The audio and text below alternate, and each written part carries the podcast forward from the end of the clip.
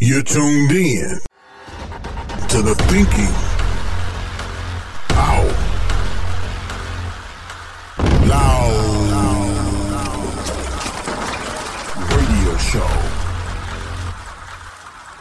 Giving voice to issues that matter to you. Featuring author,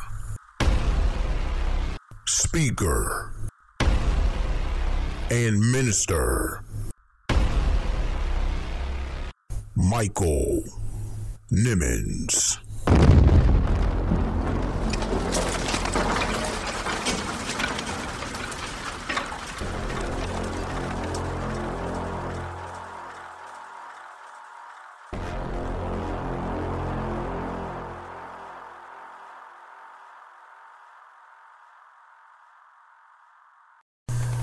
Thank you guys for tuning in to a brand new edition of the Thinking Out Loud radio show. That's right, guys. We are back.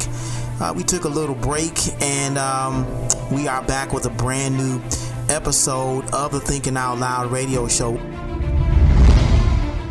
First, say happy Father's Day to all of the fathers.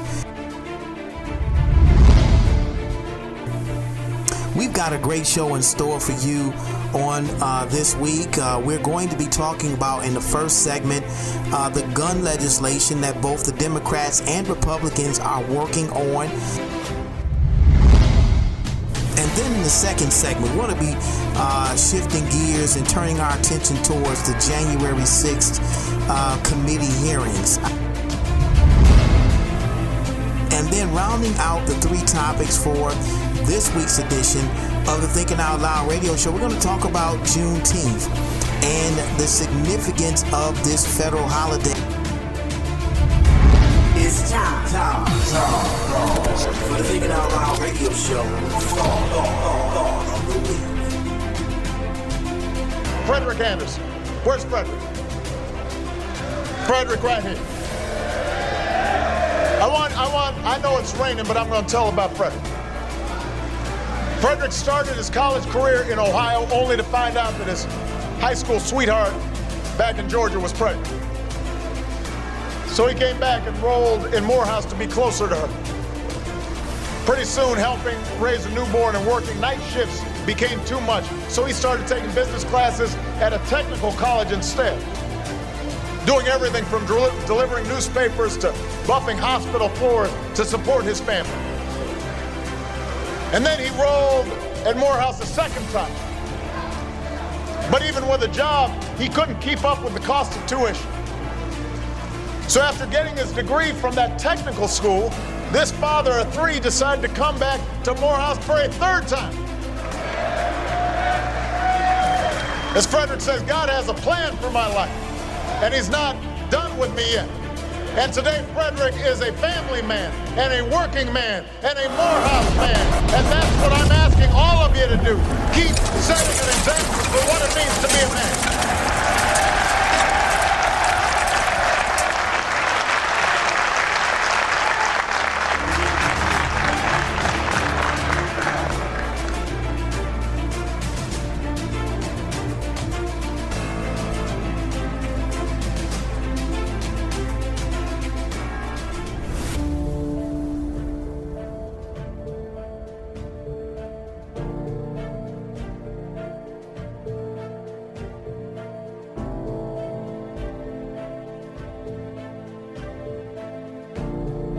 Hello and welcome to another edition of the Thinking Out Loud radio show.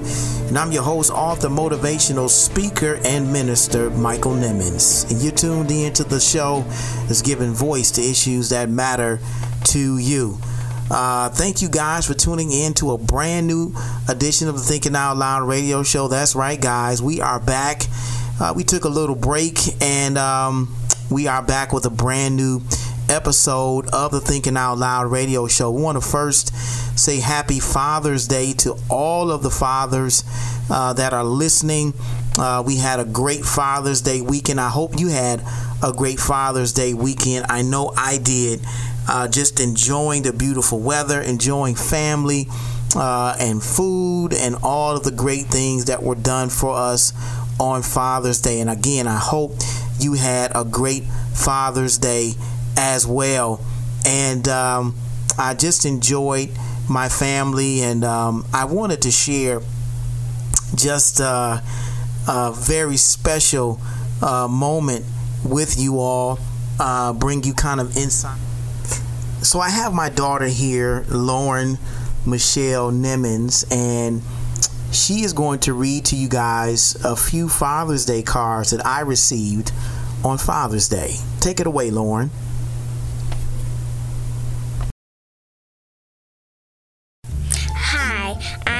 Am Michelle Nimmons, and I am going to be reading to you some Father's Day cards. Happy Father's Day. You make me feel so special. We have lots of fun. You make every day a wonderful one. You love me like crazy, and I love you too. You're truly the best. Happy Dad's Day to you. Son, so grateful for you. Today is for celebrating the wonderful father you are, but I uh, but I'm also grateful for the wonderful son you are too. You have your own busy life, but you still manage to be a very big part of mine. And I really love you for that. Happy Father's Day. To, to a terrific son on Father's Day. You are such a loving father. You care about your family. You're always there for them. And you're a wonderful son who makes me so proud. Happy Father's Day.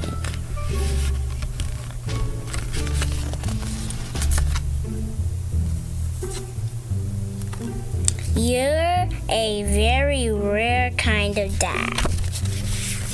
Everything you do is well done. Happy Father's Day!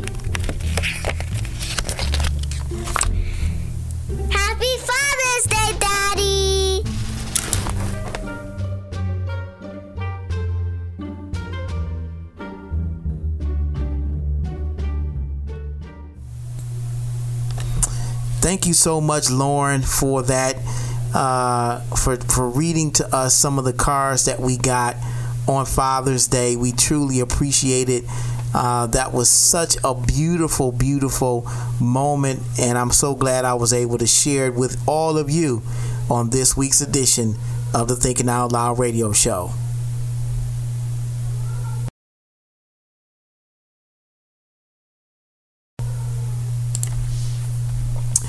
In addition to it being Father's Day, uh, we also celebrated Juneteenth as well. I want to say happy Juneteenth to everybody that is listening to this week's edition of the Thinking Out Loud radio show.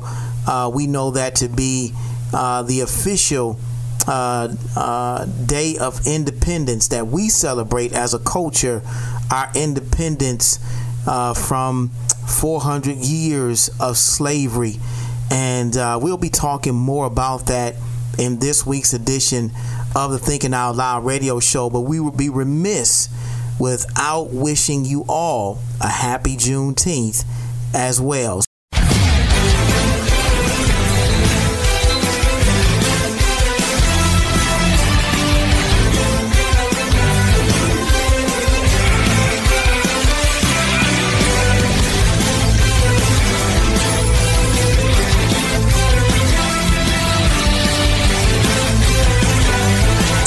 Lot has happened over the two weeks that we uh, have been uh, on break or on vacation, so to speak. Uh, the NBA Finals have concluded, and the Golden State Warriors have won their fourth NBA championship. Congrats to Steph Curry, Draymond Green, Klay Thompson, Coach Steve Kerr, and the entire cast of players of the Golden State Warriors for taking home their fourth NBA title. That's right, guys. Uh, I I said it uh, early on. You heard me that my gut was saying Boston because of their defense, but my mind was saying uh, Golden State because of their championship DNA. And uh, goes to show you my mind was right. And uh, Golden State took home their fourth NBA championship. Shouts out to them and to uh, the entire Golden State Warriors organization for a fabulous and phenomenal NBA uh, season and culminating with an NBA championship. And of course, shouts out to the Boston Celtics for uh, making it to uh, the NBA Finals. The first time head coach um,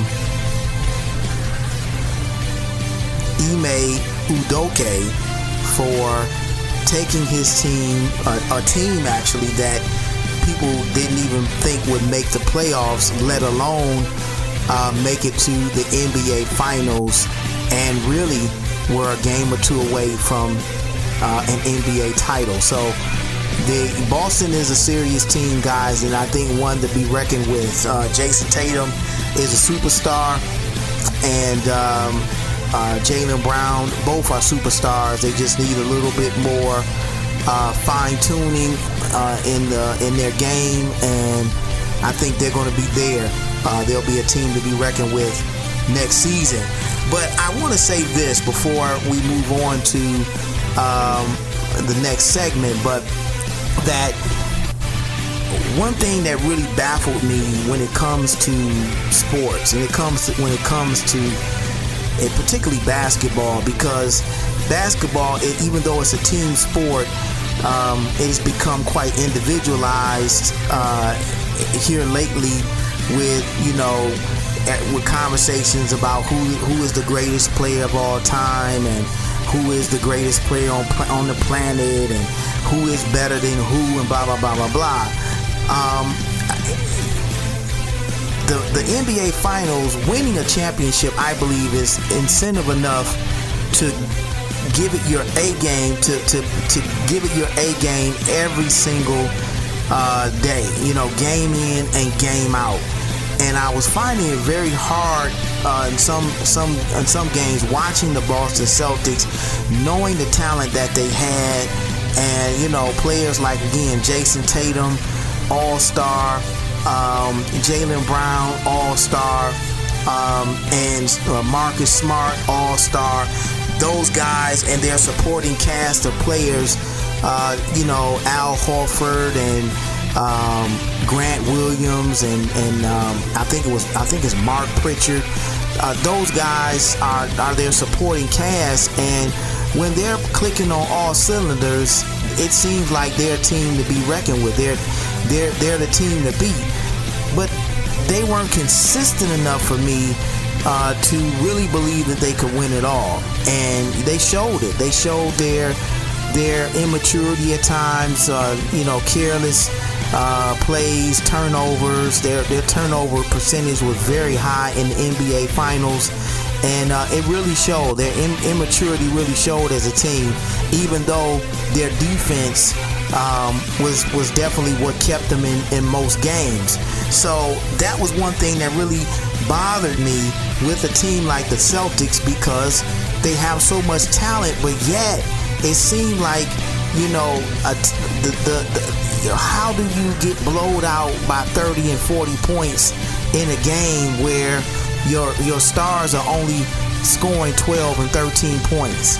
You know, Jayson Tatum ending the game with 12 points or 15 points when they're averaging 30 and 40 a game. That right there, to me, begs the question to whether they really understand the gravity of the moment or not. And that was one of the most frustrating parts of watching the playoffs this season because I mean, you're just as hyped as they are in many cases, but then at times it seemed like your enthusiasm and energy for the game was even higher than the players that are on the floor. And that was really, really bothersome for me. But, you know, I want to share that that again. But uh, uh, shouts out again to the Golden State Warriors for winning it all. And uh, we look forward to another great season the NBA uh, uh, season coming up again this fall. Now we're heading into uh, football and, and, and college football and pro football. So all of those things are coming up very soon. But um, the NBA season has finally wrapped up, and we look forward to another great season next year.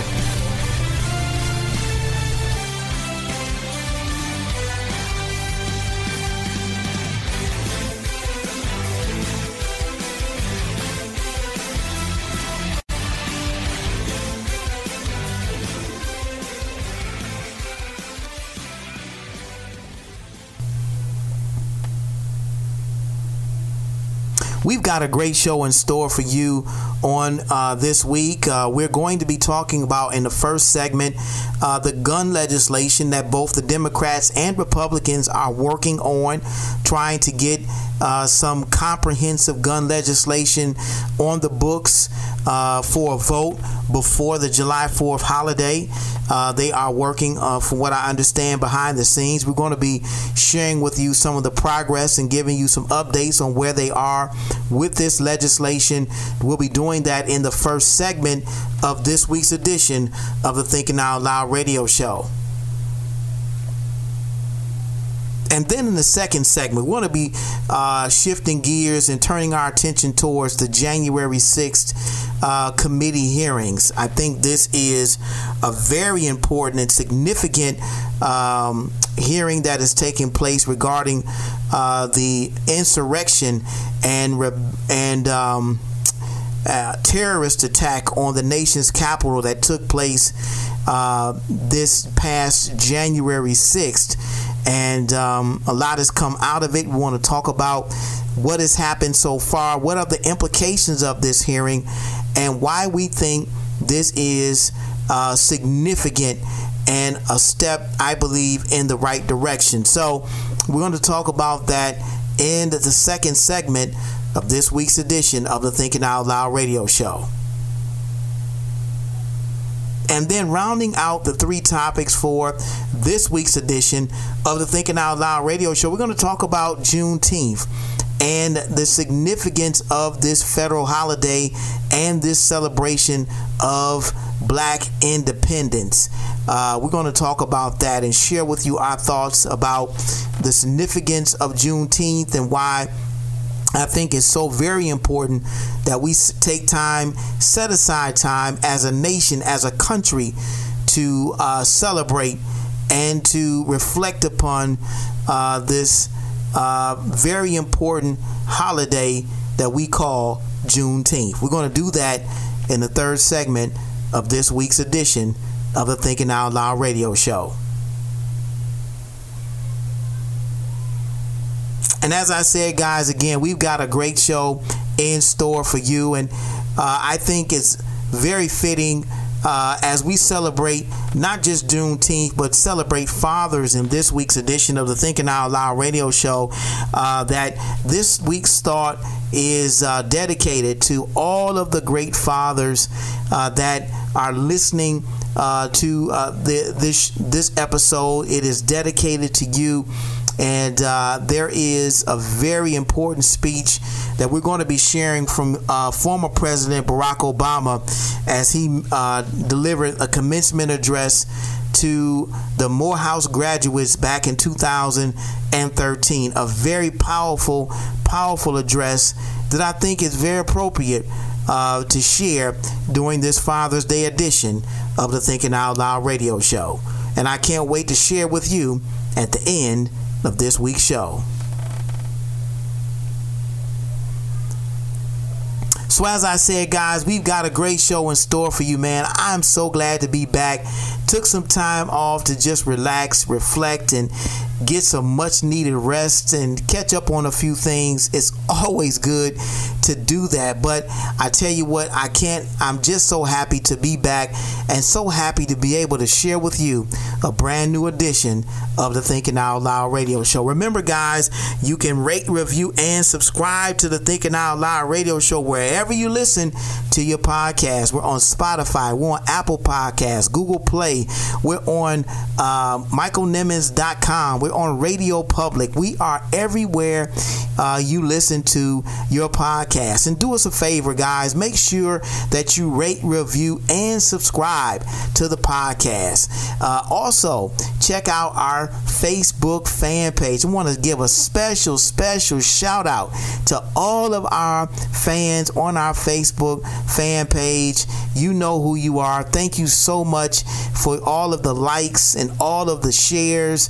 Uh, we appreciate each and every one of you. You got to be a part of our Facebook fan page. We're going to be posting more videos and more posts uh, in the days and the weeks to come that you can share on your uh, social media as well. We appreciate each and every one of you. And we're looking to do a live on our Facebook fan page as well that you can be a part of. So stay tuned for that. We're going to be engaging our Facebook fans uh, in a very, very real way very, very soon. So do us a favor, guys, and be sure and like our Facebook fan page. You can do it right now at facebook.com forward slash thinking out loud HQ. Facebook.com forward slash thinking out loud HQ. That's where you can go to find out all the things that we're up to. We're going to be sharing more about what we're going to be doing and uh, you can also listen to our podcast right from our Facebook fan page as well. You can even subscribe to the podcast from our Facebook fan page. So do us a favor and like and subscribe to our Facebook fan page. We appreciate it and we thank you so much for your support. Well, guys, we're getting ready to take our first break. But when we come back, we're jumping right into the first segment talking about the gun legislation that the Democrats and Republicans are working on and sharing with you our thoughts on where do we go from here. You don't want to go anywhere. You're tuned you're tuned in to one of the hottest radio shows online. It's the Thinking Out Loud radio show. We'll be right back.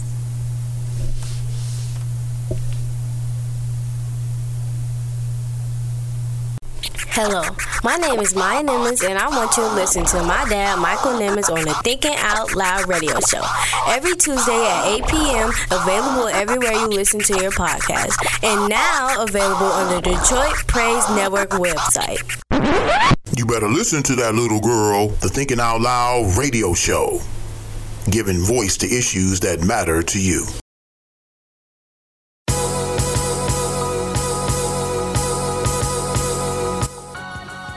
This is Dr. Eddie Connor, and you're listening to the Thinking Out Loud show with my main man, Michael Nimmons.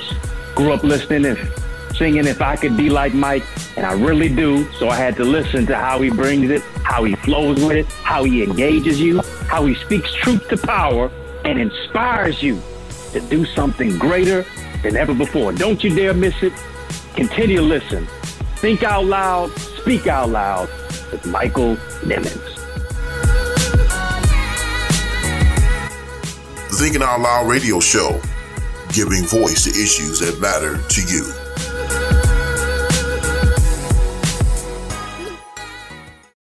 Black to the bone, to the core, to the root. I am to America a very strange fruit. Born from a tree nearly wilted from its tribes, into a world content with racial labeling and criminal profiles. I search for truths that have been withheld from books produced to tell history. And it's a mystery how they missed me or people like me when our backs were broken from building this country and our hands were calloused from sowing seeds upon which men and women would bleed and still not be freed for another 300 years. I believe some mothers still cry those slaves' tears. Cause fear and anger run deep and get passed down through generations like heirlooms. And in the heirlooms, the stench of discrimination as this nation falls deeper into complacency, denying black beauty and black pride. Black lives really do matter.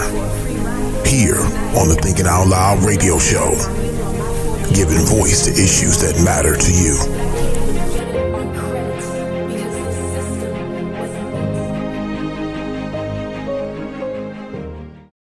Redefined, rebranded, reinvented, reinvigorated, revived. The new MichaelNimmons.com website is finally here, and believe me, it's worth the wait. A state of the art website where you can listen to the Thinking Out Loud radio show podcast, watch Thinking Out Loud TV, read the Thinking Out Loud blog, purchase books and swag, and so much more. Subscribe today and get a free gift on us. Stop by the new MichaelNimmons.com. It is sure to be a thought provoking experience.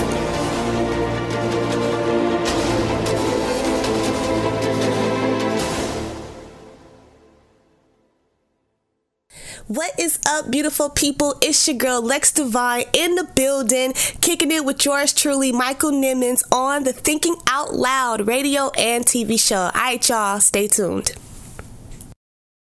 You're tuned in to the Out Loud radio show. Keep it locked, keep it locked, keep it locked. American senators have announced a bipartisan framework for limited curbs on firearms. The move falls short of stronger steps sought by President Joe Biden and many Democrats. But with new Republican support, it would break a stalemate in Congress that has lasted for years, despite mass killings and giant protests. The renewed push for gun control comes after a teenager shot dead 19 school children and two teachers in a Texas elementary school last month. And for more on this, let's go straight to Washington to DW Sumi Somaskanda. Sumi, a deal in the Senate on gun law reform. What does that look like? Nick, this deal would do a few things. I'll take you through what was agreed upon now. It would provide money um, to states to implement red flag laws. These uh, are laws that allow officials to re- remove guns from someone who's considered a risk. And these laws already exist in 19 states and in the District of Columbia as well. Uh, it would close the so called boyfriend loophole. So that would stop people who have been convicted of domestic violence um, from ad- obtaining a firearm. It would also include an expanded background check for people who are under the age of 21 and want to purchase a gun. And it would give grants to states to address mental health concerns. That's something a lot of Republicans have called for because they blame these mass shootings on mental health and not guns themselves. Um, and it would give funding to schools to improve safety. Now, the bipartisan group that worked on this deal said that this plan will save lives and protect the constitutional rights of law abiding Americans. Again, a language there that is important to Republicans. This is a deal in principle. The text still needs to be drafted, but if it holds and makes it through the House, it would be a big deal because uh, no, no uh, legislation essentially has been passed on the federal level in 30 years. And Nick, I was just on DW yesterday saying, look, uh, saying that any legislation looks doomed in the Senate. So this appears to be a significant breakthrough. I remember that conversation with you well, and this feels like a big surprise. But look, as you were saying, this kind of legislation has been called for for years. Can you tell us just how did this come about? This this surprise deal? Well, it took a massive outcry after the mass shootings in Buffalo and Uvalde, uh, Texas. You mentioned 19 children, two teachers were killed in that shooting. And one of the loudest voices was Senator Chris Murphy. He's a Democrat from the state of Connecticut. That state witnessed a, a horrific mass shooting in 2012 at Sandy Hook. And he said at the time that doing nothing was not an option, option and that he would be willing to accept incremental change. Um, so he spearheaded this effort. And he and Democrats and the president have made clear this uh, deal certainly is not enough. They want to see more stringent laws. They want to see assault weapons, for example, banned.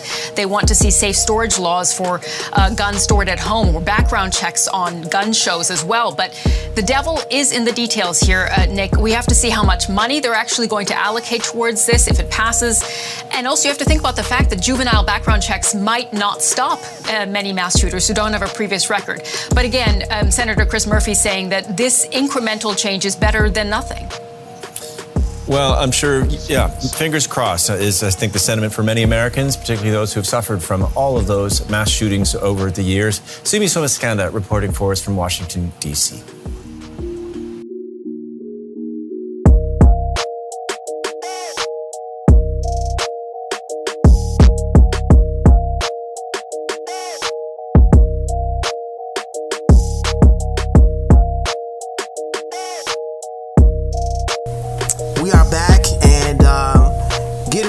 jump in our first jump into our first topic in the Here's What I'm Thinking edition of the Thinking Out Loud radio show. I said before the break, we're going to be talking about the uh, comprehensive gun legislation that uh, is now on the Senate floor, what actually is being proposed by a group of senators, according to an article written on June the 13th uh, from CNN.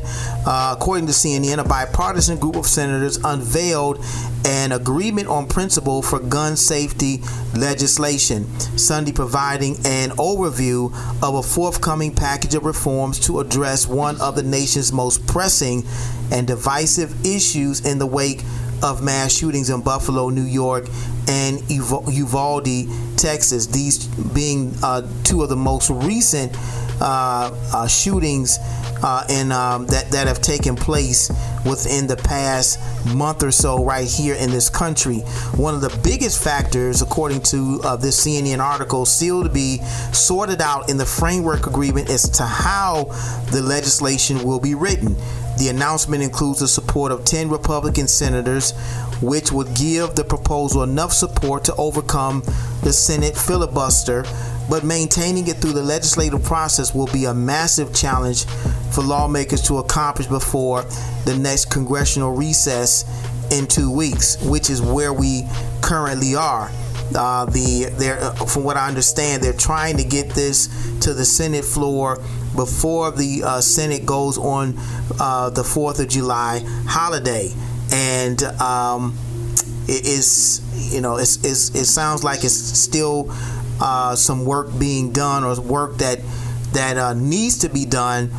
But I think what is what sounds promising to me at least is that these are Senate Republicans that are coming forth with a uh, proposed gun proposed gun legislation that um, or uh, uh, an agreement in principle as as this article reads for gun safety legislation. But it still remains to be seen uh, as to how much democratic support they will get regarding this because um, you know, with this being a very pivotal, a pivotal topic uh, in not just uh, this country, but uh, uh in, in, in particularly in this political landscape uh, of uh, Democrats versus Republicans, this polarized landscape that we're in, it just doesn't seem like they both can come together on comprehensive gun legislation. You know, we all talk about, you know, what what is the, the, the biggest thing that seems to be standing in their way, and that is these special interest groups, namely the NRA. Uh, and we found it very interesting. And we talked about this in one of our previous episodes with uh, uh, the uh, the youngest Juris Doctorate in U.S. history, Haley Taylor Schlitz.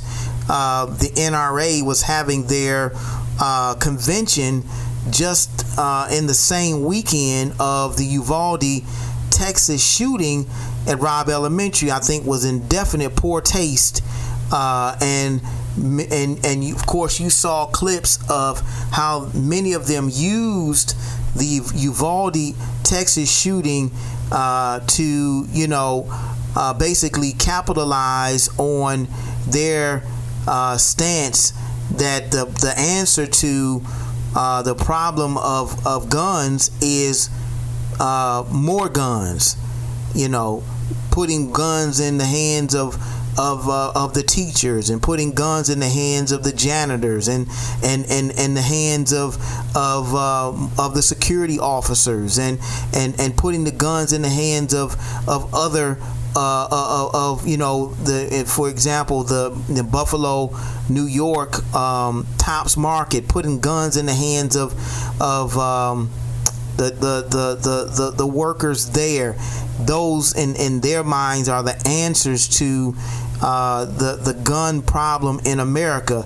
You know, putting more guns uh, on the streets, putting more guns in the hands of of those uh, in, in, in, in these types of situations are, are, are their way of resolving this gun problem in this country, and that's that's uh, that that is ridiculous.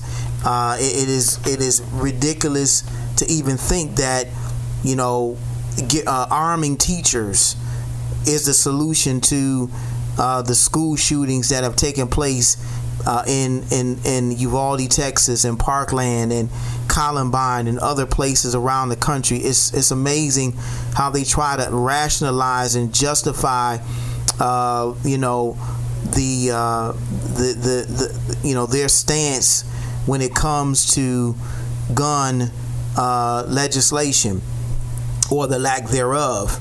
Uh, and it's definitely not the answer is definitely not putting more guns on the streets. Um, but you know, we would like to see uh, gun legislation that is comprehensive, that will uh, require stricter background checks, that will take these militaristic weapons like AR 15s off of the streets completely. There is no need for them. Uh, to be in existence there's no need for civilians to have these type of weapons period and point blank. They are not even. Uh, I think they they shouldn't even be used for hunting purposes. There's no reason that uh, a 18 year old, uh, you know, should be buying an AR-15 because you know the probability of them using it on another human being is very is fairly high, uh, and so you know that's that that's that's what I believe, and uh, I, I really um, don't again see any benefit uh, from putting more guns in the hands of um, other people, even if it, even if they, even if they appear to be more rational than those who are using those weapons uh, irrationally. I don't think that is the answer either. But going back to this uh, CNN article um, and and and talking about mental health, particularly according to this article, mental health and telehealth uh, investment. The proposal also includes major investments to increase access to mental health and suicide prevention programs and other support services available in the community, including crisis and trauma intervention and recovery. Uh, I while I do believe that this is definitely a step in the right direction when it comes to mental health, because as you know, most of those individuals, uh, domestic terrorists uh, who gone into schools and gone into uh, shopping malls and markets and other places to uh, wreak havoc on those uh, civilians that are there uh, with these militaristic weapons, uh, we've discovered that they have mental issues, that they have mental problems. Uh, but I believe that um, stricter gun, uh, stricter background checks uh, in in these places where uh, these these individuals purchase these weapons will serve much better uh, or serve in ta- or work in tandem with those investments in mental health. Uh, because there's no reason why someone uh, who is battling with uh, dementia or battling with uh, schizophrenia should be o- allowed to purchase a AR-15 or purchase a weapon. Period, and that uh, information should be on file somewhere. Um, there should be a waiting period for uh, individuals to purchase weapons so that a, a extensive background check uh, can be done to determine whether this individual is uh, in the right state of mind to uh, be able to use the weapon responsibly. I think that's so very important, and um, and so I do agree that investments in mental health is very important. Uh, members are going to be messaging these provisions carefully over the next several weeks because while Democrats view them as important, they want to emphasize that most people who struggle with mental illness are not violent. And um, I'm sure the numbers speak to that. But again, I'm saying that uh, stricter background checks should be uh, able to weed out those battling with mental health challenges and uh, those who are trying, uh, you know, battling with mental health challenges, trying to purchase weapons because you know the the likelihood of them using them on themselves or others uh, are very high in my view. Enhanced review process for buyers under 21 uh, clarifying the definition of federally licensed firearm dealers, uh, school security resources. Uh, these are things that are going to be addressed or supposed to be addressed in this forthcoming bill that we're waiting to uh, hit the Senate floor. Um, expanded background uh, checks seem to be what lawmakers have left out. Uh, notably, the agreement doesn't include a provision that would expand background checks for all firearm sales or transfers in the country. Currently, background checks are not required for gun sales and transfers by unlicensed and private sell- sellers. And that is something that is really troubling because um, I, I, I can't seem to understand why um, it is so hard for something as simple as expanding background checks, uh, something that I, I shouldn't say as simple, but makes the most sense, seems to be the hardest thing to do, the hardest thing to accomplish. Um, Democrats have long supported such a requirement, and last year the House passed gun legislation that would expand background checks. But of course, this was um, voted down in the Senate on all commercial gun sales, marking the first congressional move on significant gun control since Democrats won the White House and the majority in both chambers of Congress, and so um, this is this is um, uh, this was uh, left out of that bill. Also, the assault weapons ban, the AR-15 weapons ban, also left out of this uh, legislation.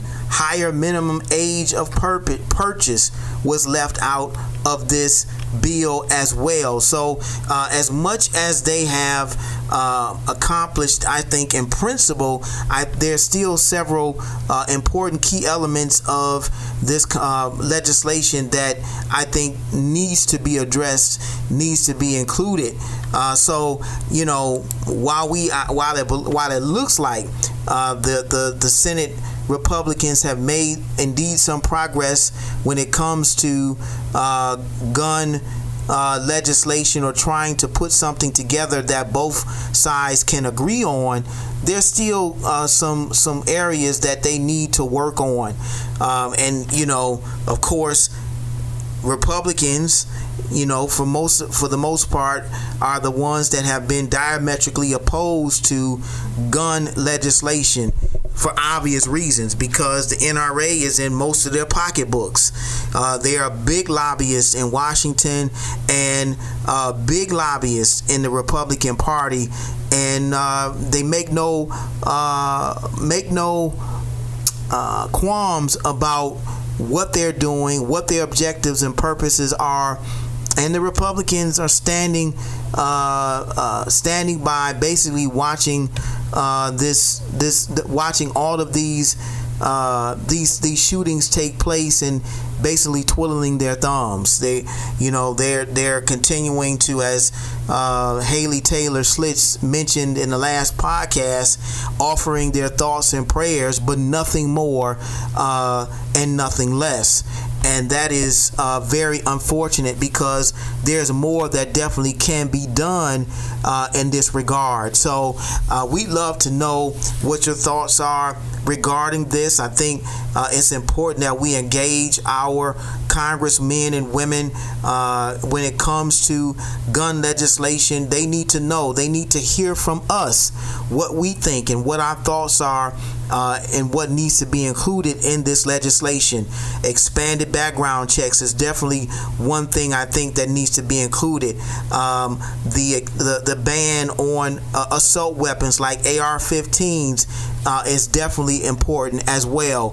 Uh, there also needs to be a higher minimum age of purchase uh, as well, because the thought is the older you are, the more responsible you would be with a uh, weapon. Uh, so there are a lot of things I think that need to be considered with this legislation. Of course, we don't, and we don't want this uh, to uh, be rushed uh, or pushed through uh, with uh, push through so that uh, they can have something on the books. but you know, I, I, I trust that.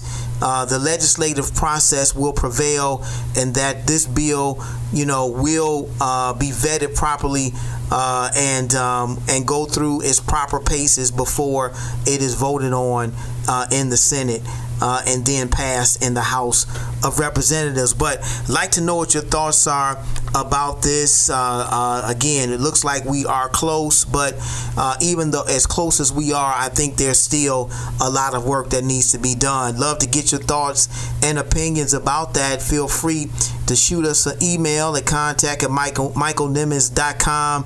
Leave us a post or DM us on all of our social media, facebook.com forward slash thinking out loud HQ, or send us a DM on Instagram or Twitter at TOL Radio Host MSN. We'd love to get your thoughts about that as well. And of course, you can leave us a voice message even after you listen to this podcast. Just click the link there at the bottom and you'll be able to leave us a comment about this on and other segments in this podcast. So do us a favor. We love to hear from you guys. Guys, we're getting ready to take a break. When we come back, we're jumping into our second segment talking about the January 6 hearings and why we think they're so important. You don't want to go anywhere. You're tuned in to the Thinking Out Loud radio show. We'll be right back.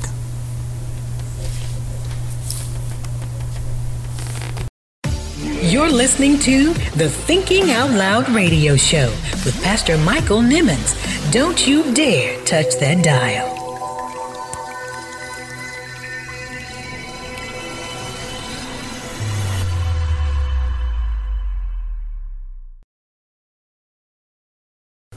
State's Attorney Marilyn Mosby. As a black woman, you know, in the Supreme Court, right? Like this is this is long overdue thinking out loud. And it will be similar, that same sort of spark for every black woman and every girl across the nation. There's symbolism in the importance of having the first African American woman in the Supreme Court. It's reassuring that President Biden has recognized that black women have carried the Democratic Party on our backs nationally and locally for decades. And, and, and our work and our passion in, in many ways built the seats at the table let, let me be very clear about that, right? But more importantly, some of the most qualified candidates we have ever had are eligible for this this nomination, and they are black women. When we talk about, you know, Michelle Childs and Leondra Kruger and Ketanji Brown Jackson, they have like these stellar resumes, incredible experience, and are the ideal fit for a job like this. We bring you the best minds who deliver their best thoughts only on the Thinking Out Loud radio show. Congratulations to Pastor Michael Nimmons for over 20,000 streams and downloads. Rate, review, and subscribe to the Thinking Out Loud radio show podcast. Available on Apple Podcast, Google Play Music, TuneIn, Spotify, iHeartRadio, radio.com, and michaelnimmons.com. Tune in today. The Thinking Out Loud radio show, giving voice to issues that matter to you.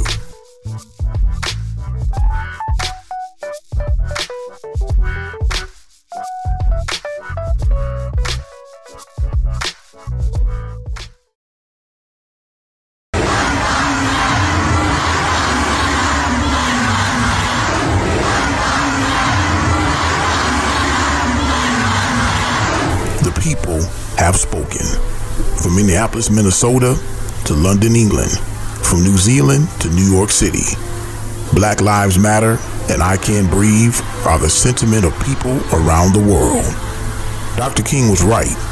Injustice anywhere is a threat to justice everywhere. we must do everything we can to continue to march, protest, and rally for justice. Let us march on until victory is one. An important message from the Thinking Out Loud radio show.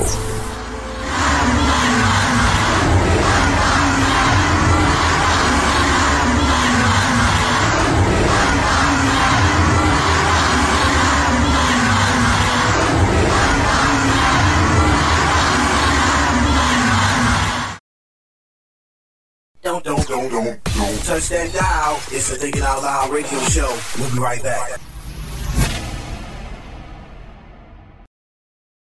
Then President Donald Trump riling up his supporters on January 6, 2021,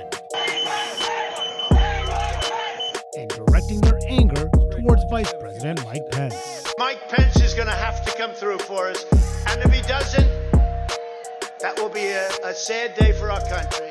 Trump personally putting the pressure on Pence in a tense phone call that morning. He called him a wimp. It was a different tone than I'd heard him take um, with the vice president before.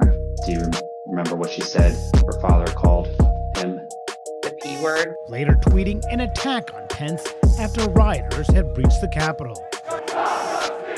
All as Trump had been told repeatedly that Pence had no authority to simply reject states' electoral college votes, as he presided over the congressional certification of the 2020 election. Was it your impression that the vice president had directly conveyed his position on these issues to the president, not just, just to like the world through a dear colleague letter, but directly to President Trump? Many times. And had been consistent in conveying his position to the president? Very consistent. The committee focusing today on the role of Trump attorney John Eastman, who pushed the theory that the vice president could overturn Joe Biden's victory.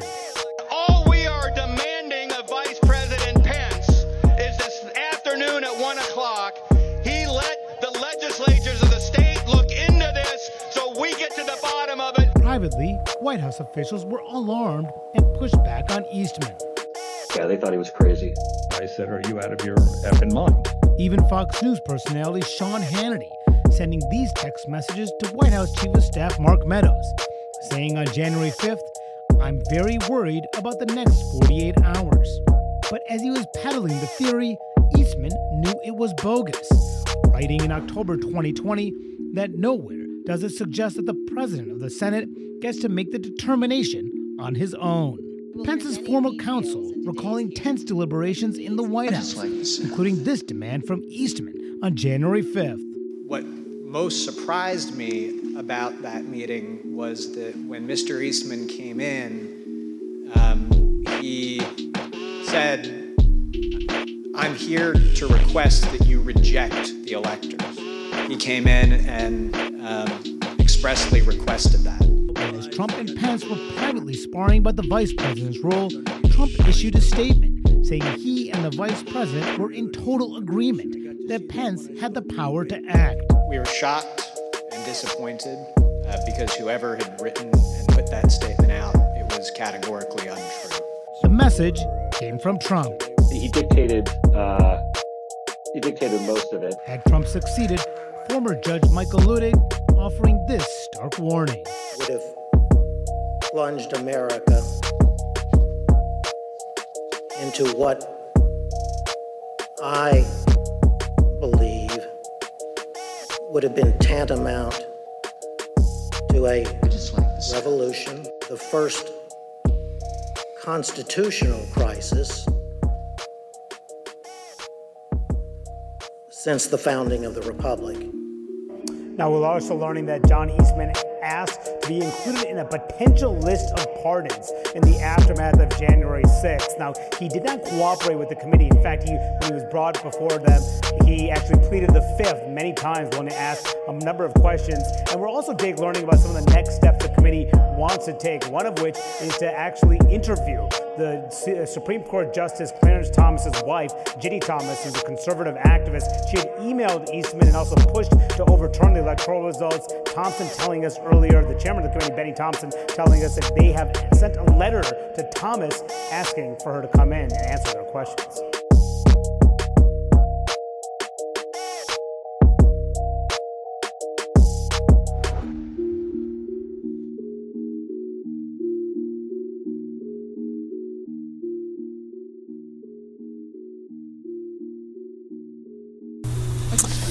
We are back, and uh, this is the Here's What I'm Thinking edition of the Thinking Out Loud radio show. And uh, just um, talking about the first segment um, gun legislation and the Senate Republicans working on something that they plan to uh, present to uh, the Senate to, to, to uh, vote on before the, before the 4th uh, of July holiday.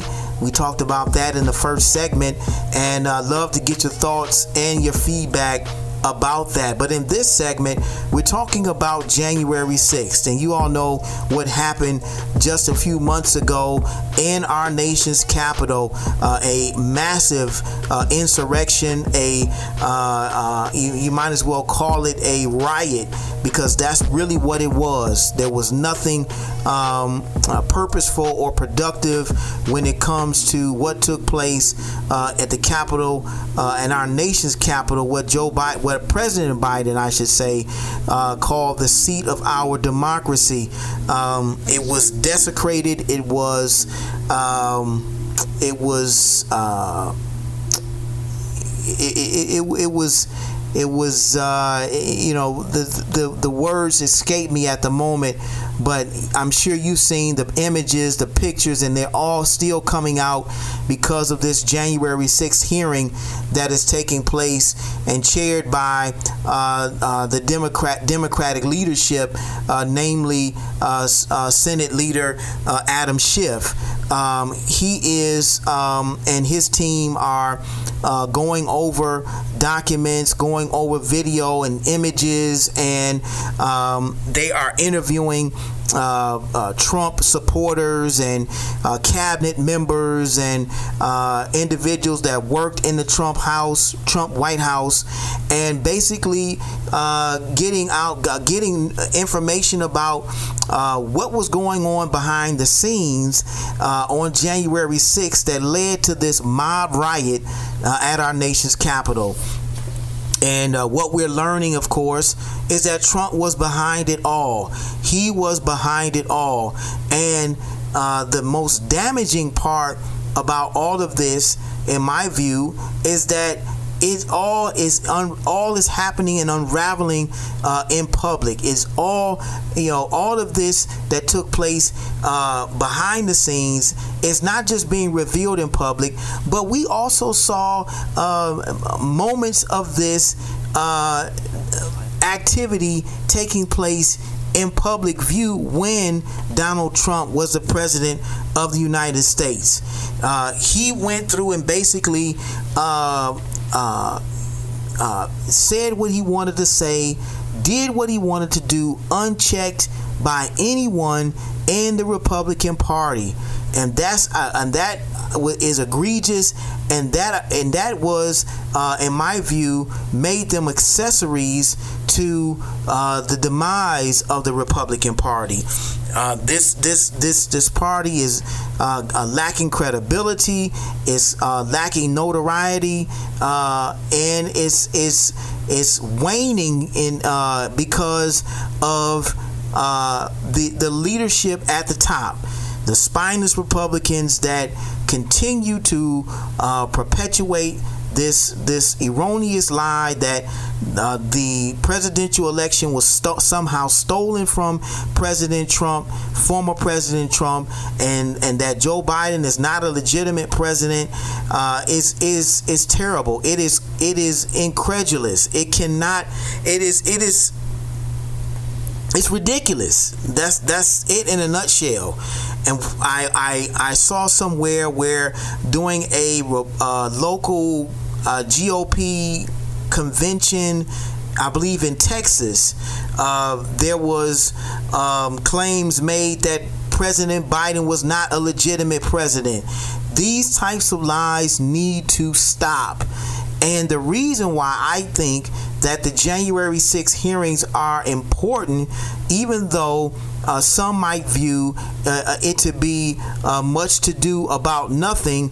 Uh, I think this hearing is important to combat the series of lies that are being told about the past presidential election. Um, because it goes to show you that words have power, words matter. Because um, the, the Republican Party, Donald Trump, has made millions of dollars off of these lies. And I've said it in other uh, earlier podcasts. You've heard me say it, and many others have said it as well. That I believe that the one person that knows the truth behind all of this is also the same person that is continuing to perpetuate the lies that took place, uh, uh, to perpetuate the lie about the presidential election, and that is Donald Trump. I believe he knows better than anyone the truth about the presidential election. He knows that he lost, but uh, he is going along with the lie. He is continuing to perpetuate the lie because he knows it is it is um, uh, conducive and uh, it is uh, financially beneficial for him to do so. He made uh, a quarter of a billion dollars perpetuating these false claims about him uh, uh, and, and about the election being stolen from him. And anybody in their right mind making that kind of money, making uh, off of those false claims, will continue to do so. There, he's going to continue to do so because it is financially advantageous for him to do so. And but what you have to do is be able to see through the weeds and see through the lies and and and and and and be able to see the truth in in the in the fact that the election process worked that President Joe Biden was duly elected uh, the 46th president of the United States. Uh, this election was not stolen, uh, and uh, and the integrity of future elections are intact. And that is the message I think that uh, should be emanating from these January 6 hearings as they continue forth. Uh, that as the, the truth comes out, not just about uh, what happened on January 6th, but the truth will continue to come out about how important it is for you to go to the polls and vote, and how uh, our election process is um, intact and that uh, it is um, it, it is not fraudulent and that uh, these legislatures should continue to encourage people to go to the polls and vote. It's so very, very important that you understand that. And I think more more importantly than just discussing what took place on January 6th and what happened there and the details of what happened there, most importantly what should be brought to bear is that our election process is uh, intact and it does work.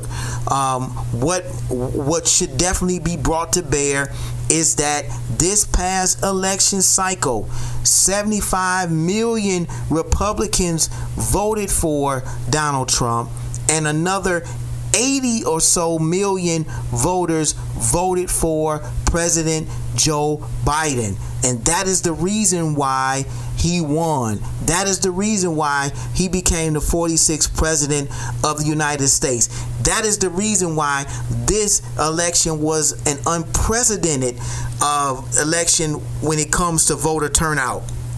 It was over a hundred and uh, uh, uh 115 million or so, uh, I think almost 120 million uh, Americans that went to the polls and voted uh, this past presidential election, and that that point needs to be made continuously, and that is the reason why I think these January 6 hearings are so very important because it makes the point that you have to go to the polls and vote. That voting is essential, that voting matters, that voting works, and that is the message that needs to resonate with every American in this country. uh, not the fact, or not, not not the fact, but not the lies that are continuing to be perpetuated, but the fact that voting works, and um, and and these and what happened January 6th are just the residual effects of people who bought into these incredulous lies that one party told about another. Uh, the, the Republican Party uh, uh, lost, their leadership lost. It's time for them to move on and accept that fact that um, that that John that Donald Trump is no longer the president. That the that it was not stolen from him. That President Biden is a duly elected president of the United States, and uh, and and and this is something again that needs to resonate in these hearings and that's why I think they're important. Now, uh, of course, the details of what happened are important as well because they uncover a conspiracy that took place uh, leading up to and even after uh, the presidential election uh, took place because we're finding out that that Donald Trump was on the phone with state and local officials trying to uh, solicit votes, trying to overturn the election, and uh, even members of his own cabinet and members of uh, the White House were um, trying their very best to do the same in other areas. Uh, but the truth is coming out, the truth will continue to come out, and the truth always prevails in the end. The truth always prevails, and that is what we have to continue to rely on and believe. But that's why, again, I think that the January 6 hearings are uh, so very, very important.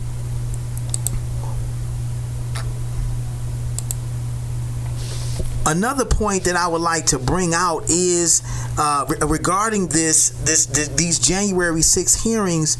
Uh, uh, of course, is um, just how far Donald Trump and the Republican Party are willing to go to uh, exacerbate these ridiculous claims. Uh, according to uh, an article uh, in, with CNN um, regarding the January 6 hearings, uh, the, the, the title was Threats Against Public Servants Define Chilling January 6 Hearings. Uh, it reads, it's, it's the simple but powerful message the House Select Committee investigating the attack on the U.S. Capitol is trying to convey through its public hearings. The presentations to this point have offered a string of compelling narratives by focusing on the violence of January 6th and the officials who helped enable it. Uh, but Tuesday's hearings delivered something even more sinister with state and local election officials trading narrowing testimony about uh, trading harrowing testimony about the dangers they had faced operating on the wrong side of former President Donald Trump's lies. And I want to stop there because what is really frustrating about all of this is that you know how much uh, latitude, this this this this narcissistic, uh, egotistical, racist, maniacal, um, uh, uh, uh, crazy man was given uh, in in the White House.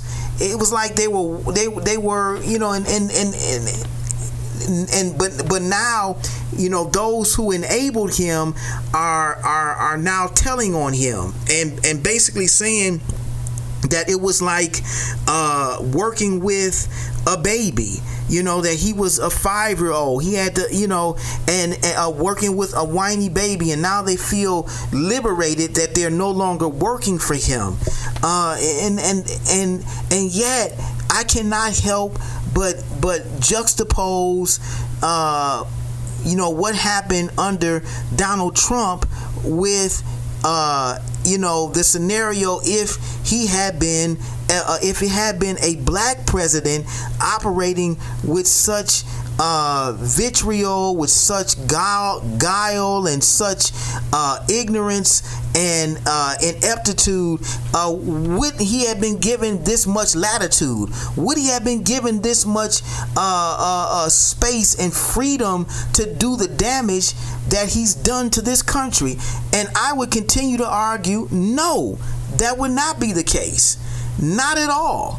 And that is what we are continuing to have to contend with every time we hear more and more come out about what happened in the Trump White House. And it's even more frustrating when you compare that to uh, the challenges and obstacles that the first African American president, yes, I said it, Barack Obama, uh, had uh, when he was president of the United States. And we can give countless numbers of examples of this uh, when he was president and uh, what he encountered and had to endure as the first African American president at the helm of this country. Uh, it, it's, it's, it's fascinating to see how little space and and and and how little uh, uh, uh he had to, to, to, to wiggle room that he had uh, as uh, you know, when he was in charge, and how much um, wiggle how, how much latitude and longitude and and and and and and, uh, and space that this other president had when he was in office. It is ba- is mind-boggling. It is baffling. But the uh, can, uh, can, it, what the word that continues to come to mind again, uh, and to to ba- basically contextualize all of this is white privilege. It, it is the uh, uh, and it is the eternal answer to the question of how this was able to happen. White privilege. I, I, President Obama, when he was in office, he wore, and this is just an example of the amount of scrutiny and criticism and pressure he was under as the first African American president of the United States. He wore a tan suit one time as president. One time. And a article was written about him by the it was discussed on talk radio uh, uh, it was discussed uh, uh it was uh, articles that were written about him it was in the news media he wore a tan suit. There were and and and he was criticized by senate and congressional republicans that he was not taking his job seriously. The tan suit was uh, a bad taste and, a bad choice in clo- and clothing. Uh, it was it was ridiculous the amount of uh, vitriol that was spewed his way because he decided one day to wear a tan suit instead of a dark brown, a dark blue or black suit. It was incredible. And he was the kind of he was the kind of person, thankfully, that did not take any of that uh, stuff to heart. He let it roll right off of his uh, his back like water off he, he uh, like water off a duck's back. He didn't take any of that seriously at all. But again, going back to the latitude that uh, Donald Trump had and the lack thereof that former President Barack Obama had, um, it, it, it is mind boggling. You know, what these, you, know, when you compare the two, and of course, you know who was the better president, and yet the better president was the one that was given uh, given the less and had to deal with so much more. And then on the flip side, it was it was the it was the the the the the the, the uh, Donald Trump who was given more, but in return he gave so much less. He had so much less to give, and yet he did, in my view, the most damage uh, to to this country. Uh, But my point in bringing up again the January 6 hearings was that most importantly in all of this, the right to vote needs to be put to the forefront in these hearings to let Americans know that their election process is intact and that they are and they can go to the polls and vote in these upcoming elections because their voices matter and their vote and their votes do and will count. I'd love to know what your thoughts are about all of this. Love to get your feedback. Please uh, feel free to hit us up on our social media. TOL radio host MSN. Contact at michaelnimmons.com. Love to know what you thought about that as well. Guys, we come back, we're talking Juneteenth. You don't want to go anywhere. You're you're you're rocking with one of the hottest radio shows online. It's the Thinking Out Loud radio show. We'll be right back.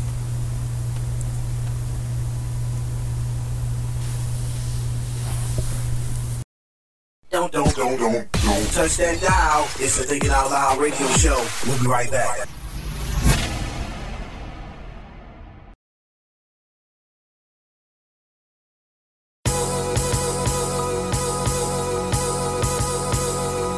This is Michael Eric Dyson, and when I'm in Detroit, I listen to the Thinking Out Loud radio show, dropping that knowledge, giving that inspiration, giving us that enlightenment. Nobody does it like Brother Michael does it.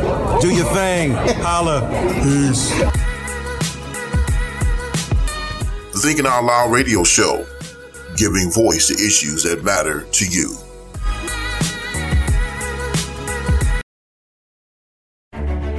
Vision should be the next book you purchase. Written by radio host and minister Michael Nimmons. Vision is an insightful, thought provoking book that is also a helpful tool in getting you to see your life through God's eyes. Vision. Endorsed by best selling authors Dr. Eddie Connor and Kim Brooks, and mega pastor Bishop Charles H. Ellis III. Vision is a life changing book that you need in your personal library. Get your copy today. Available everywhere books are sold online or at michaelnimmons.com. Get your copy today. Vision, vision, vision. Stay tuned for more motivation, more inspiration, and more empowerment on the Thinking Out Loud radio show. Keep it locked.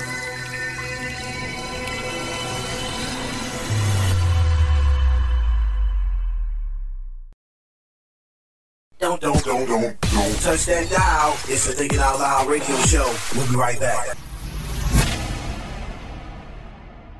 Last year, President Biden signed a bill recognizing Juneteenth as a federal holiday.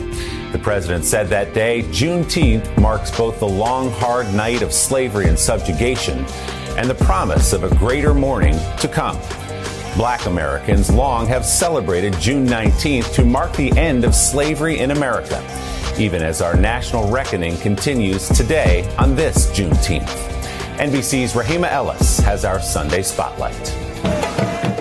With pride and purpose. The first in person Juneteenth celebration in Buffalo, New York since the pandemic marches back to life. What's your power?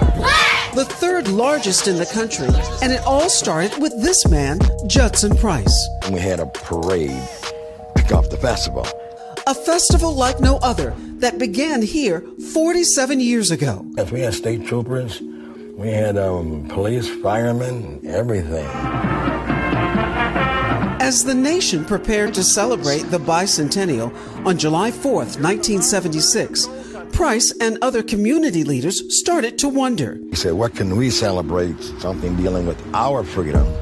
That's because back in 1776, when the American colonies declared their independence from Great Britain, blacks were not included. It wasn't until June 19, 1865, two years after the Emancipation Proclamation, that slaves in Texas were told they were free.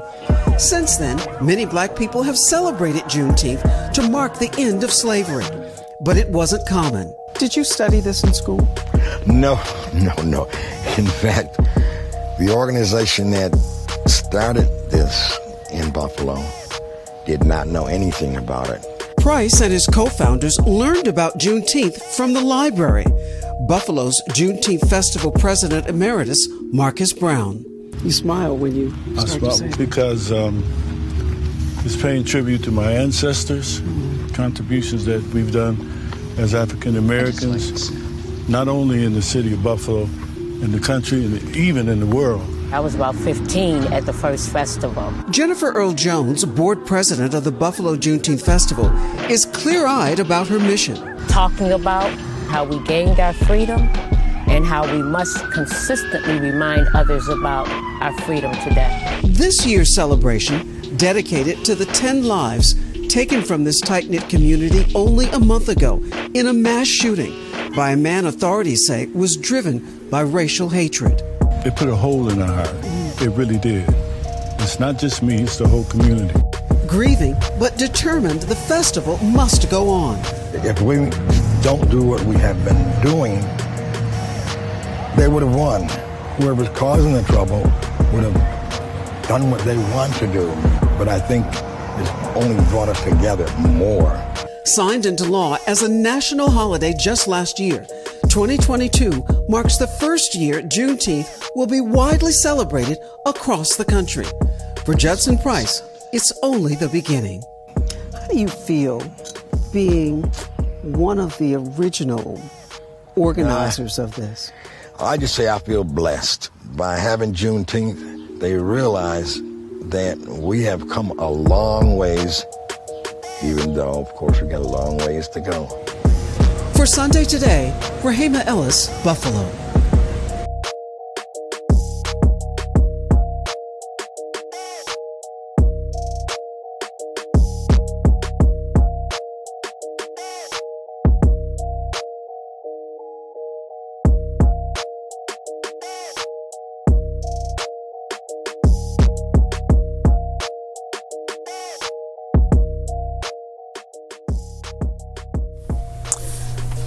Guys, we are back on the Here's What I'm Thinking edition of the Thinking Out Loud radio show. And we've been chopping it, chopping it up about a number of different issues, one of which is uh, the gun legislation that Senate Republicans are uh, endeavoring to propose before uh, the July 4th holiday. Um, and uh, I think while they are, they have made some progress. Uh, we shared with you in the first segment that it appears that uh, there's still some some uh, ways that they have to go in order to get where we need to be as a nation when it comes to uh, having comprehensive gun legislation. We talked about that in the first segment of uh, this week's show. And in the second segment, we just got finished talking about the January 6th uh, committee hearings and, and, you know, our thoughts about that and where uh, we are with that and why we think it is important uh, that uh, the January 6th hearings are conducted, even though, you know, we might not end up getting the results from those hearings that we're looking for. Uh, I still think that it's important that the the the the the, the theme of voting is uh, made preeminent in these hearings that uh, that people understand that the integrity of voting is I think on the line that the, uh, these Senate uh, Democrats need to make uh, make the point to combat uh, the lies that are being told by Senate Republicans and congressional Republicans about the lie uh, that the, that Donald Trump somehow lost the election, uh, no, not lost, but stole the election was stolen from him in 2021 on last year, but that uh, you know, we are. Uh, uh, well, I'm not not 2021, but rather 2020, the presidential election in 2020, that it was somehow stolen from him in 2020, uh, but he actually lost that election in 2020, and uh, you know, it is the reason again he is choosing to continue to perpetuate the law, the, the lie, is because it is profitable to him. that is the primary reason that you're continuing to hear more about these lies from these Senate Republicans because he was able to rake in a quarter of a billion dollars uh, on that lie that the election was somehow stolen from him. And so that is the truth of the matter. And again, I think these Senate these Senate hearings uh, regarding the January 6th uh, uh, riot that took place at our nation's capital, um, it needs to happen, uh, if nothing else, but to combat the, the, the, the litany of lies that are being told about uh, this 2020 presidential election. So I love to get your thoughts and feedback about any of that that we talked about in these first two segments here. But we're going to be rounding out uh, the three topics for uh, this week's edition of the Thinking Out Loud radio show, talking about Juneteenth and the significance of this holiday that we are uh, celebrating over the past couple of days. It is now a federal holiday thanks to President Joe Biden signing it into law on last year, uh, which I, I truly believe was a step in the right direction uh, and uh, giving our country uh, the ability to atone for some of its historic sins against uh, black people. Um, and Juneteenth is uh, the Independence Day. Uh, is our Independence Day, celebrating freedom and liberty and our liberation from 400 years of slavery.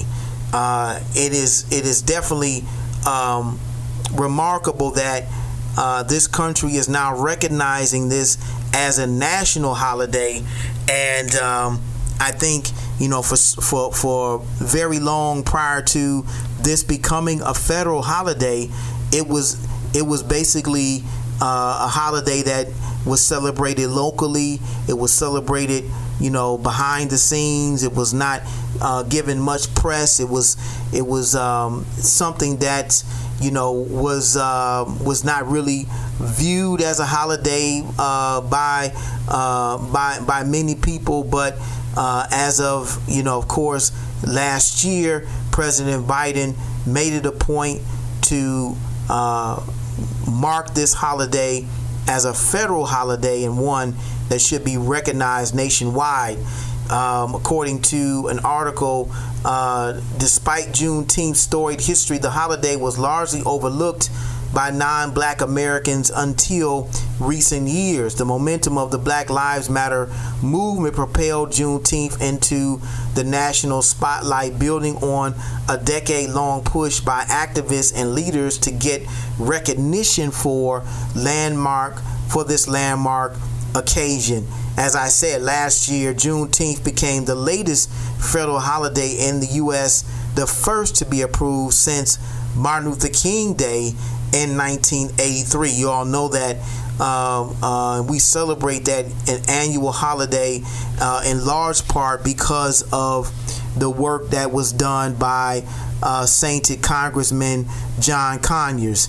Um, as black Americans continue to face the same challenges and inequities that inspire so many uh, to take to the streets in 2020, it's worth reflecting on the history behind its uh, uh, behind this holiday. It celebrates the end of slavery.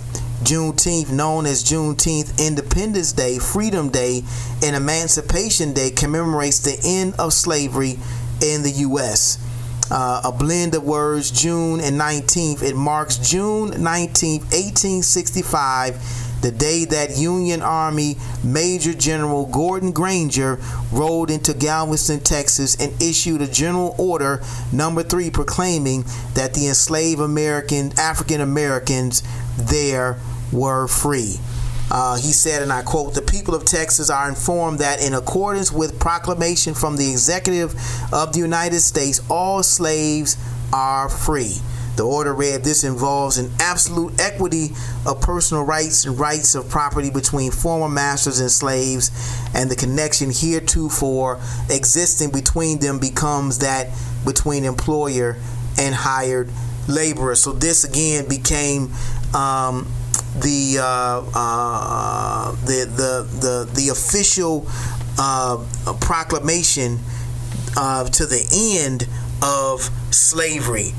Uh, many think that it was uh, Abraham Lincoln, President Abraham Lincoln's Emancipation Proclamation, that brought an end to slavery, when in fact that was not the case. Abraham Lincoln uh, wrote the uh, Emancipation Proclamation uh, basically as a war strategy. Uh, many uh, don't know this, but he was quoted by saying, My paramount object in this struggle is to save the Union. And it is not either to save or to destroy slavery. If I could save the Union without freeing any slaves, I would do it. And if I could save it by freeing all the slaves, I would do that. And if I could save it by freeing some and leaving others, I would also do that. That quote there, I think, is very telling about.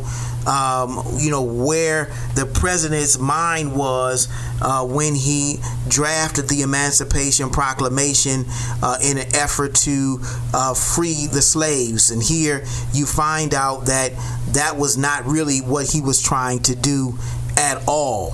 So um, this is uh, a bit of a historical uh, perspective of uh, the significance of of Juneteenth. You know, this country, of course, we celebrate uh, July Fourth. Uh, as the nation's Independence Day, uh, the, the in, our independence from British rule. but we, as a culture, we as Black people celebrate June 19th or Juneteenth as we've said, uh, as our official day of liberty from slavery. Um, it, you know, I think it's important that we do take time to recognize this holiday uh, each and every year um, because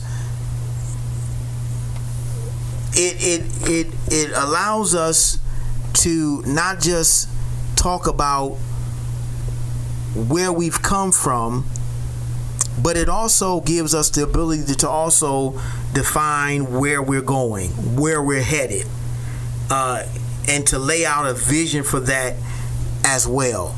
Um, you know, we do spend a lot of time talking about history, talking about, you know, the civil rights movement, talking about uh, the leadership of men like Martin Luther King uh, Jr. and Malcolm X and many, many others in history that uh, are responsible for where we are today. And I think it's important that we do so. It's important that we talk about the past and the shoulders that we stand on as a people.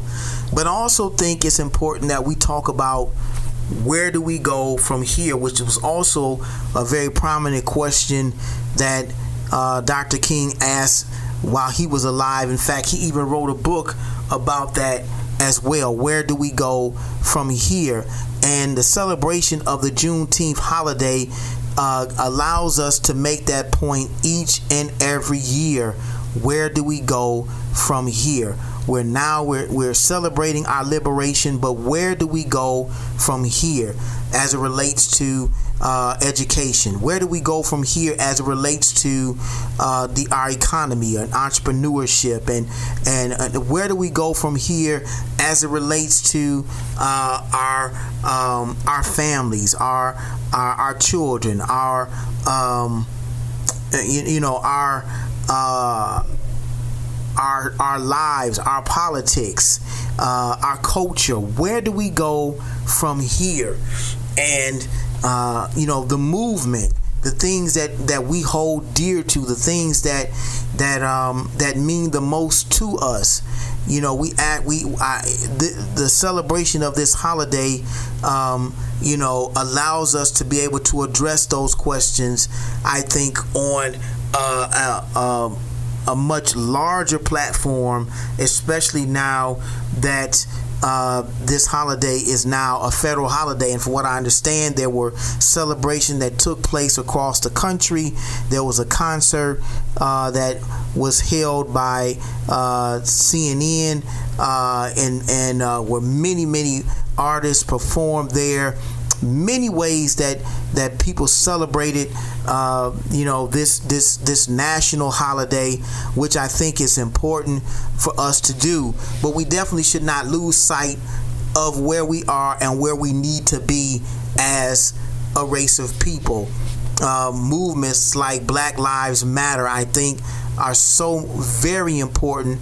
Uh, black voters matter LaTosha uh, LaTosha Brown, uh, and many others who uh, are putting the plight of black America in front of the White House, in front of Congress, in front of the Senate uh, every single day to make them aware of uh, important legislation that needs to be passed uh, on our behalf.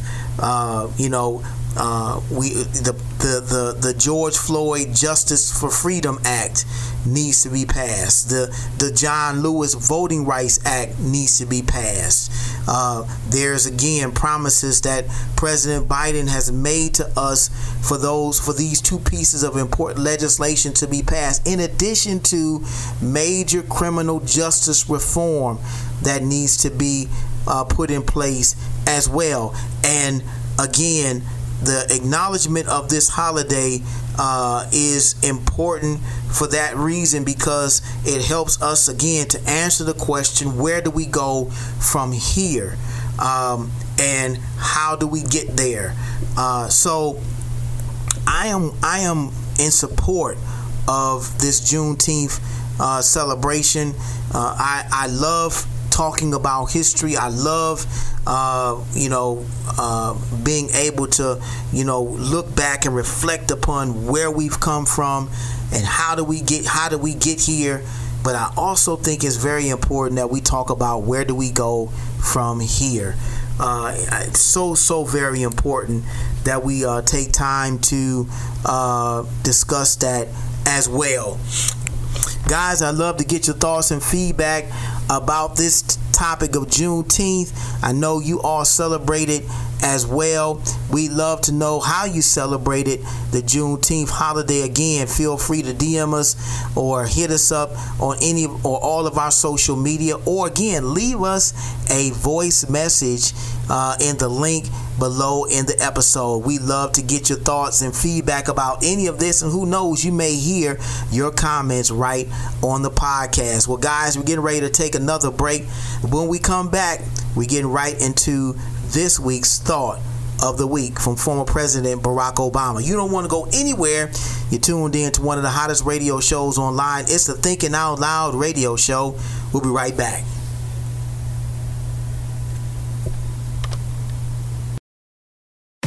You're listening to the Thinking Out Loud radio show with Pastor Michael Nimmons. Don't you dare touch that dial.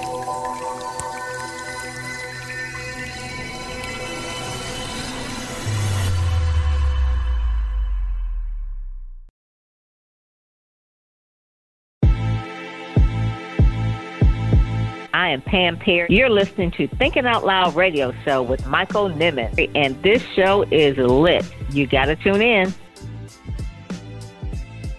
The Thinking Out Loud radio show, giving voice to issues that matter to you.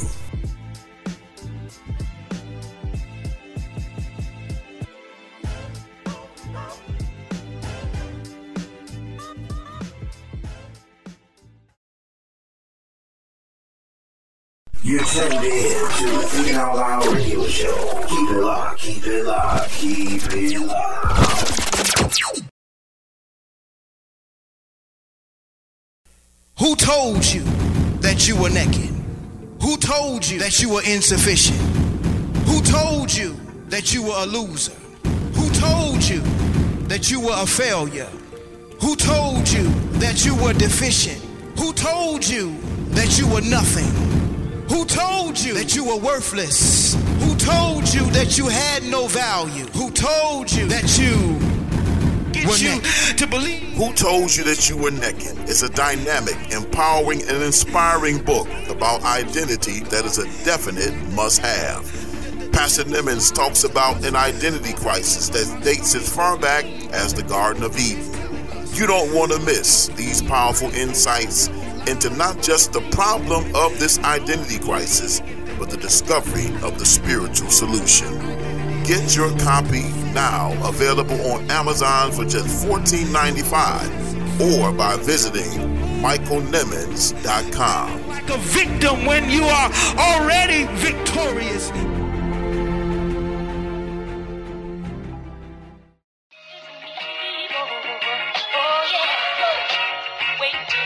It's time, time,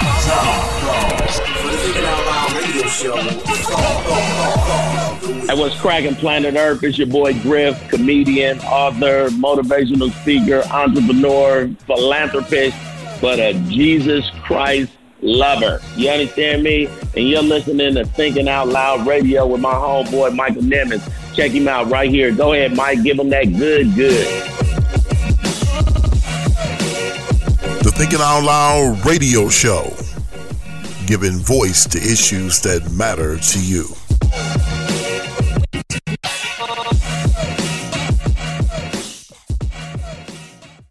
It's time, time, time, for the Thinking Out Loud radio show. Thought, thought, thought of the week. As we said earlier, we're dedicating this entire episode to all of the great fathers that are out there. Happy Father's Day. And in the spirit of Father's Day, we're sharing with you an excerpt of a powerful address delivered by former President Barack Obama as he delivers the commencement address to the Morehouse graduates of 2013. Take a listen. You have a special dispensation. Now, graduates, I am humbled to stand here with all of you as an honorary Morehouse man.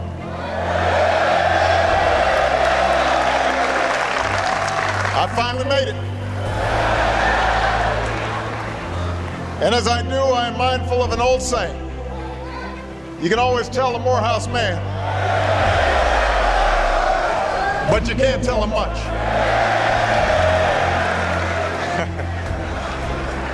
And that makes my task a little more difficult, I suppose. But, but I think it also reflects the sense of pride that's always been part of this school's tradition. Benjamin Mays, who served as the president of Morehouse for almost 30 years, understood that tradition better than anybody. He said, and I quote, it will not be sufficient for Morehouse College, for any college for that matter, to produce clever graduates, but rather honest men, men who can be trusted in public and private life, men who are sensitive to the wrongs, the sufferings, and the injustices of society, and who are willing to accept responsibility for correcting those ills.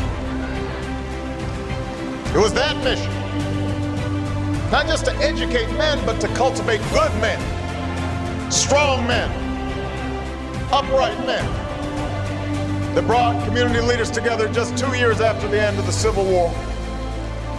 They assembled a list of 37 men, free blacks and freed slaves, who would make up the first prospective class of what later became Morehouse College. Most of those first students had a desire to become teachers and preachers to better themselves so they could help others do the same. A century and a half later, times have changed. But the Morehouse mystique still endures. Some of you probably came here from communities where everybody looked like you. Others may have come here in search of a community.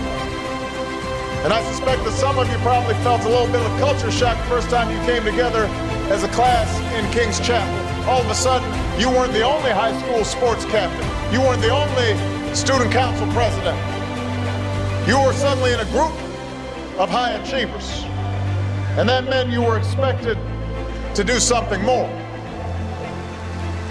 And that's the unique sense of purpose that this place has always infused The conviction that this is a training ground not only for individual success, but for leadership that can change the world. Dr. King was just 15 years old when he enrolled here at Morehouse. He was an unknown, undersized, unassuming young freshman who lived at home with his parents. And I think it's fair to say he wasn't the coolest kid on campus. For the suits he wore, his classmates called him Tweed. But his education at Morehouse helped to forge the intellect, the discipline, the compassion, the soul force that would transform America. It was here that he was introduced to the writings of Gandhi and Thoreau and the theory of civil disobedience. It was here that professors encouraged him to look past the world as it was and fight for the world as it should be. And it was here at Morehouse, as Dr. King later wrote, where I realized that nobody was afraid, not even of some bad weather. I added on that part. I know it's wet out there.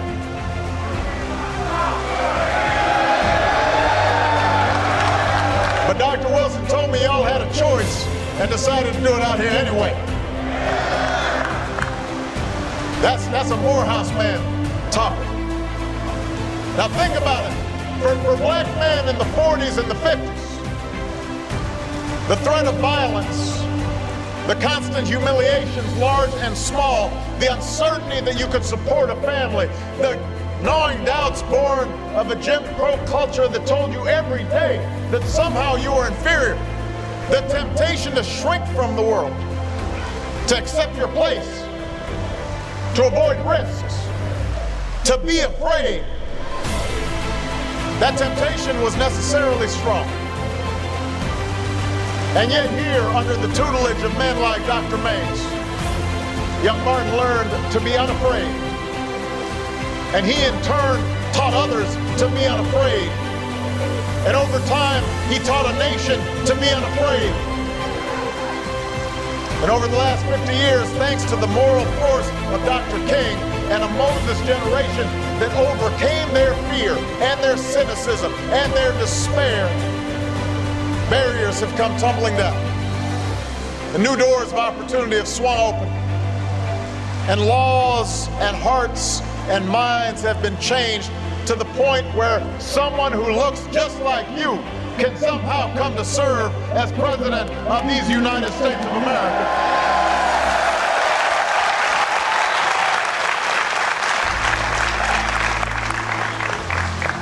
So the history we share should give you hope. The future we share should give you hope. You're graduating into an improving job market. You're living in a time when advances in tele- technology and communication put the world at your fingertips. Your generation is uniquely poised for success unlike any generation of African Americans that came before. But that doesn't mean we don't have work.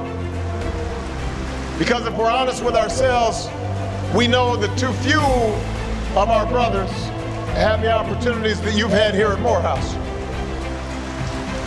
In troubled neighborhoods all across this country, many of them heavily African American.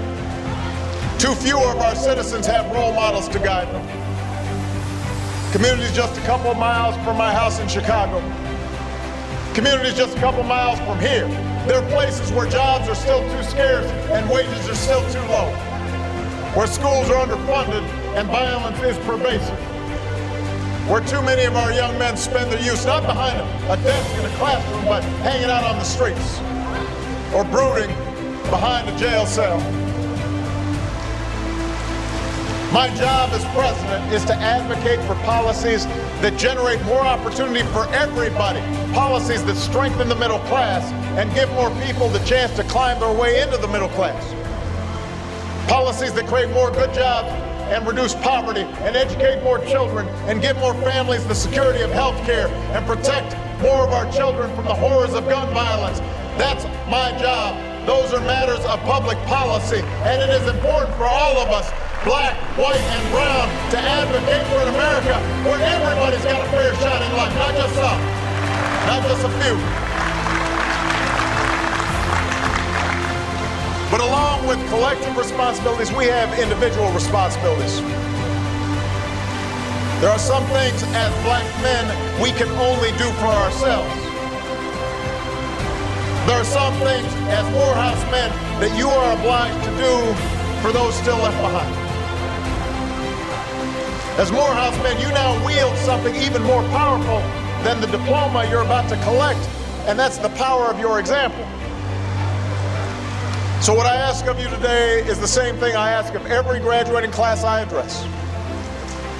Use that power for something larger than yourself. Live up to President Mays' challenge. Be sensitive to the wrongs, the sufferings, and the injustices of society, and be willing to accept responsibility for correcting those ills. I know that some of you came to Morehouse from communities where life was about keeping your head down and looking out for yourself. Maybe you feel like you escaped. And now you can take your degree and get that fancy job and the nice house and the nice car and never look back. And don't get me wrong, with all those student loans you've had to take out, I know you got to earn some money. With the doors open to you that your parents and grandparents could not even imagine, no one expects you to take a vow of poverty. But I will say it betrays a poverty of ambition if all you think about is what goods you can buy instead of what good you can do.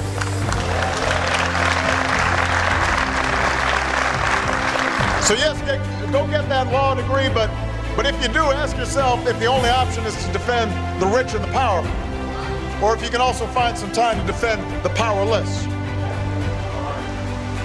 Sure, go get your MBA or start that business. We need black businesses out there, but ask yourselves what broader purpose your business might serve in putting people back to work or transforming a neighborhood the most successful CEOs I know didn't start out intent just on making money. Rather, they had a vision of how their product or service would change things, and the money followed. Some of you may be headed to medical school to become doctors. But make sure you heal folks in underserved communities who really need it too. For generations, certain groups in this country, especially African Americans, have been desperate in need of access to quality, affordable health care. And as a society, we're finally beginning to change that. Those of you who are under age 26 already had the option to stay on your parents' health care plan. But all of you are heading into an economy where many young people expect not only to have multiple jobs, but multiple careers. So starting October 1st, because of the Affordable Care Act, otherwise known as Obamacare, you'll be able to shop for a quality, affordable plan that's yours and travels with you. A plan that will ensure not only your health, but your dreams if you are sick or go get an accident. But we're going to need some doctors to make sure it works too. We've got to make sure everybody has good health in this country. It's not just good for you, it's good for this country. So you're going to have to spread the word to your fellow young people. Which brings me to a second point. Just as Morehouse has taught you to expect more of yourselves, inspire those who look up to you to expect more of themselves. We know that too many young men in our community continue to make bad choices. And I have to say, growing up, I made quite a few myself. Sometimes I wrote off my own failings as just as another example of the world trying to keep a black man down. I had a tendency sometimes to make excuses for me not doing the right thing. But one of the things that all of you have learned over the last four years is there's no longer any room for excuses.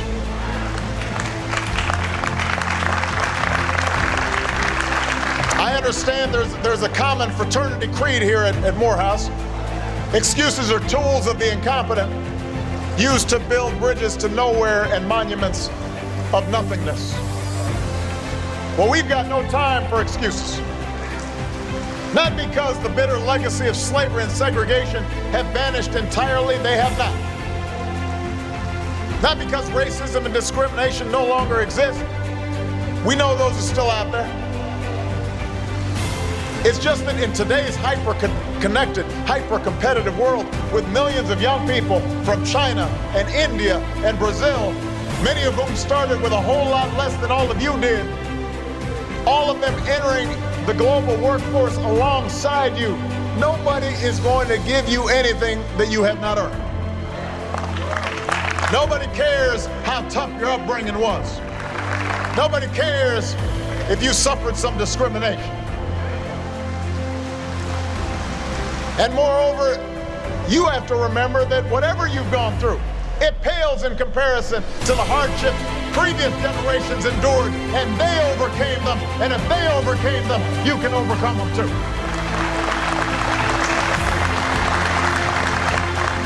You now hail from a lineage and legacy of immeasurably strong men. Men who bore tremendous burdens and still laid the stones for the path on which we now walk. You wear the mantle of Frederick Douglass and Booker T. Washington, Ralph Bunche and Langston Hughes, and George Washington Carver, and Ralph Abernathy, and Thurgood Marshall, and yes, Dr. Martin Luther King Jr. These men were many things to many people, and they knew full well the role that racism played in their lives. But when it came to their own accomplishments and sense of purpose, they had no time for excuses. Every one of you have a grandma, or an uncle, or a parent who's told you that at some point in life, as an African American, you have to work twice as hard as anyone else if you want to get by. I think President Mays put it even better. He said, whatever you do, strive to do it so well that no man living and no man dead and no man yet to be born can do it any better.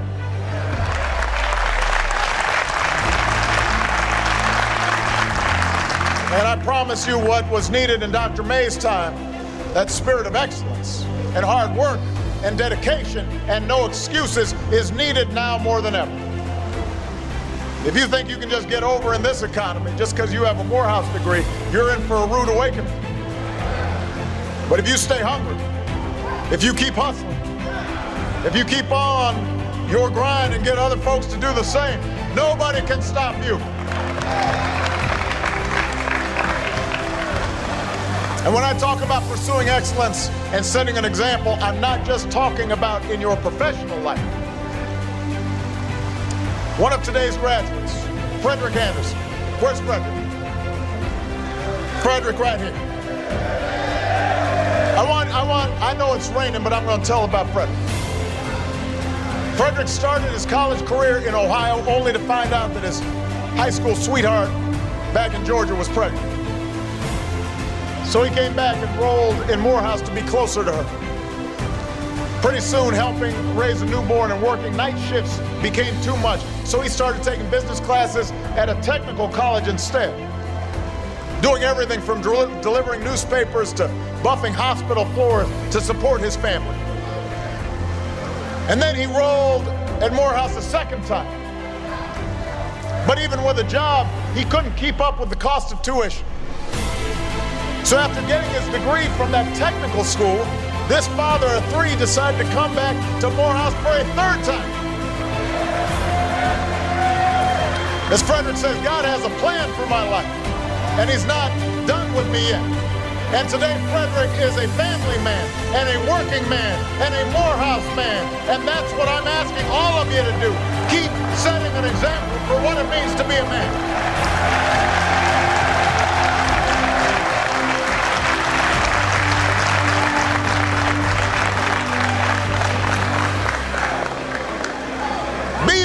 Best husband to your wife.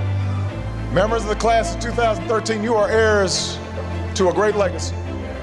You have within you that same courage and that same strength, the same resolve as the men who came before you.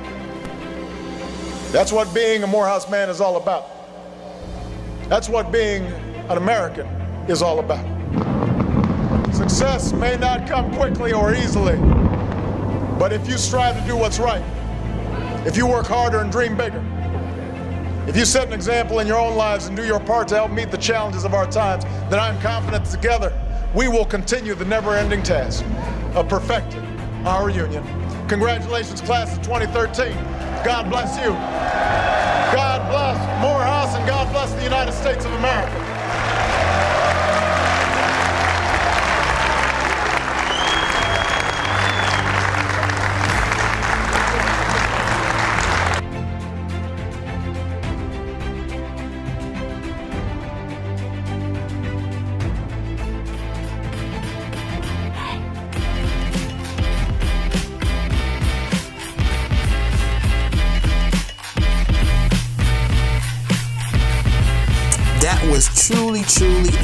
Powerful address delivered by former President Barack Obama to the students and graduates of Morehouse College in 2013. And again, I want to say happy Father's Day to all the fathers that are listening to this week's edition of the Thinking Out Loud radio show.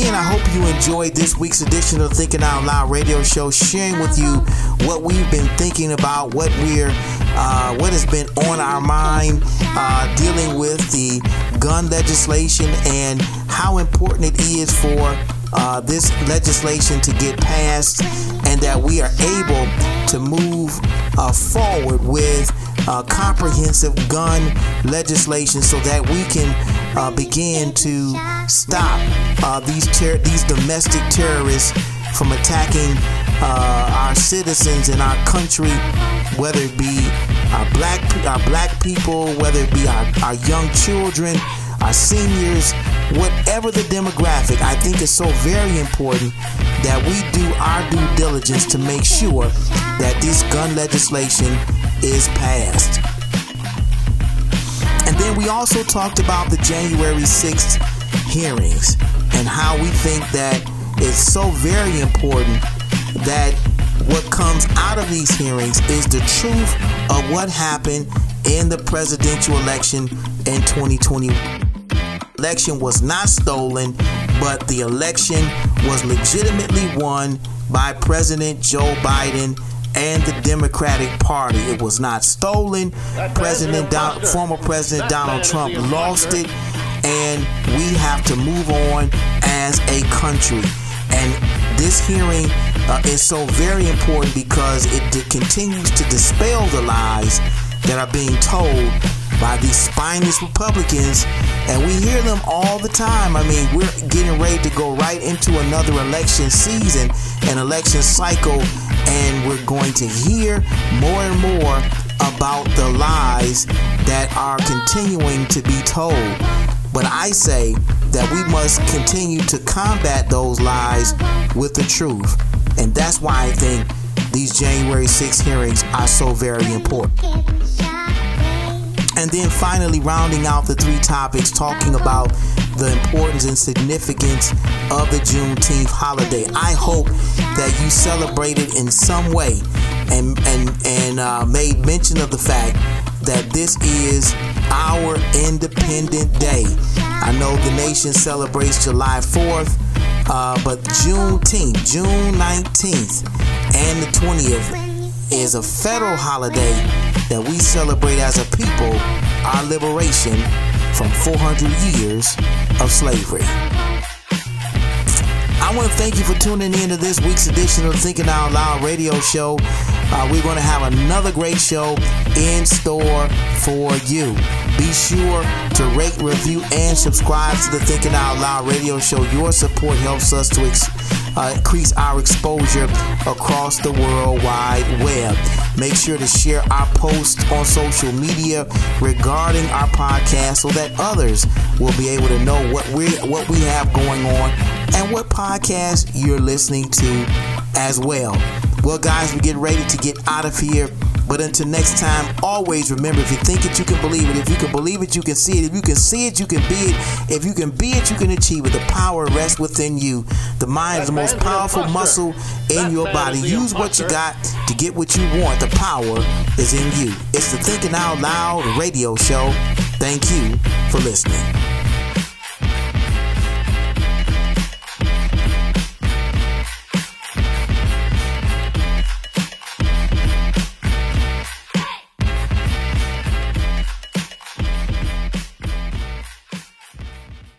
Thank you for tuning in to the Thinking Out Loud radio show.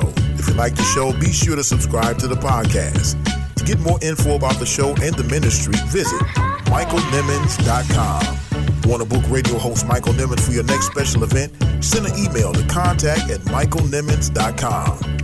Tune in every Tuesday at 8 p.m. for the Thinking Out Loud radio show, giving voice to issues that matter to you.